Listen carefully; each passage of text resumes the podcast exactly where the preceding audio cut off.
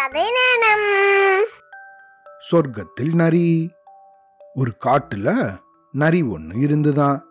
அது பெரிய காடாம் அன்னைக்கு காலையில இருந்து அந்த காட்டைய சுத்தி சுத்தி வந்துதான். எதுவும் அதுக்கு இறையே கிடைக்கலையாம். இதனால ரொம்ப களைப்படைஞ்சு போச்சான் அன்னைக்கு வெயிலும் அதிகமா இருந்ததால நரிக்கு ரொம்ப தாகம் எடுக்க ஆரம்பிச்சிடுச்சான் எங்கேயும் தண்ணியே கிடைக்கலையாம். என்ன செய்யறதுன்னு யோசிச்ச நரி அந்த காட்டைய இன்னும் வெவ்வேறு இடத்துல சுத்தி சுத்தி வந்துதான். தண்ணியை தேடி பயங்கரமா அலைஞ்சுதான். தூரத்துல கிணறு ஒன்று இருக்கிறத பார்த்துதான். ஆஹா இங்க கிணறு ஒன்று இருக்கே அருமை. இங்க போய் நம்ம தண்ணி குடிக்க வேண்டியதுதான் அப்படின்னு நினைச்சு அந்த கிணத்துக்கு பக்கத்துல போச்சான். அந்த கிணத்துல இருந்த ராட்டினத்துல கயரோட ஒரு முனையில வாளி ஒன்று தொங்கின்னு இருந்துதான். அதை பார்த்த நரி அந்த வாளியில அப்படியே தாவி உக்காந்துதான்.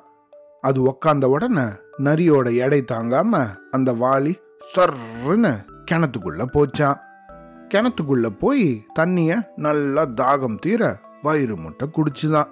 நல்லா தாகம் அடங்கிடுச்சான் அப்பாடா இப்பதான் நிம்மதியா இருக்கு அப்படின்னு ஒரு ஏப்பமும் விட்டுச்சான் ஆனா அடடா இப்போ நம்ம எப்படி வெளியே போறது?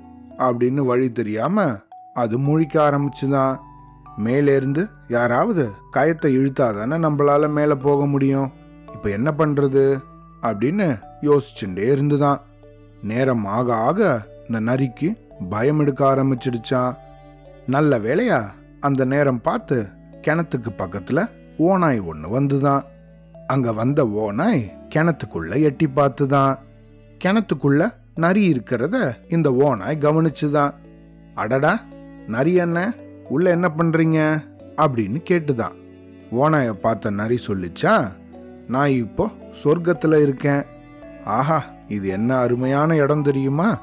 இங்க மீன் கோழி ஆடெல்லாம் தராங்க அப்படின்னு சொல்லிச்சான் அந்த நரி. இதை கேட்டு பயங்கரமா ஆசைப்பட்ட அந்த ஓனாய் கொஞ்சம் கூட யோசிக்காம கயத்தோட மறுமுனையில கட்டப்பட்டிருந்த இன்னொரு வாளிக்குள்ள டபால்னு குதிச்சுதான். அந்த வாளி சர்ன்னு கிணத்துக்குள்ள வர ஆரம்பிக்க கயத்தோட இன்னொரு பக்கத்துல இருந்த நரி இருந்த வாளி மேல வர ஆரம்பிச்சுதான்.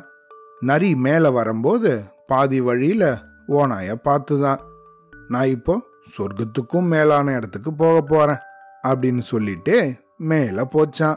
நரி இருந்த வாளி மேல வந்ததும் டபால்னு கிணத்தோட சுவர் மேல தாவி குதிச்சு தப்பி ஓடிடுச்சான் நரி. பாவம் ஓனாய் கிணத்துக்குள்ள மாட்டிக்கிச்சான் இந்த கதையிலேருந்து நம்ம என்ன தெரிஞ்சுக்கணும்? எந்த ஒரு செயலை செய்யறதுக்கு முன்னாடியும் நம்ம பல தடவை யோசிக்கணும். டபால்னு எந்த முடிவும் எடுத்துடக்கூடாது. சரியா? அவ்வளோதான்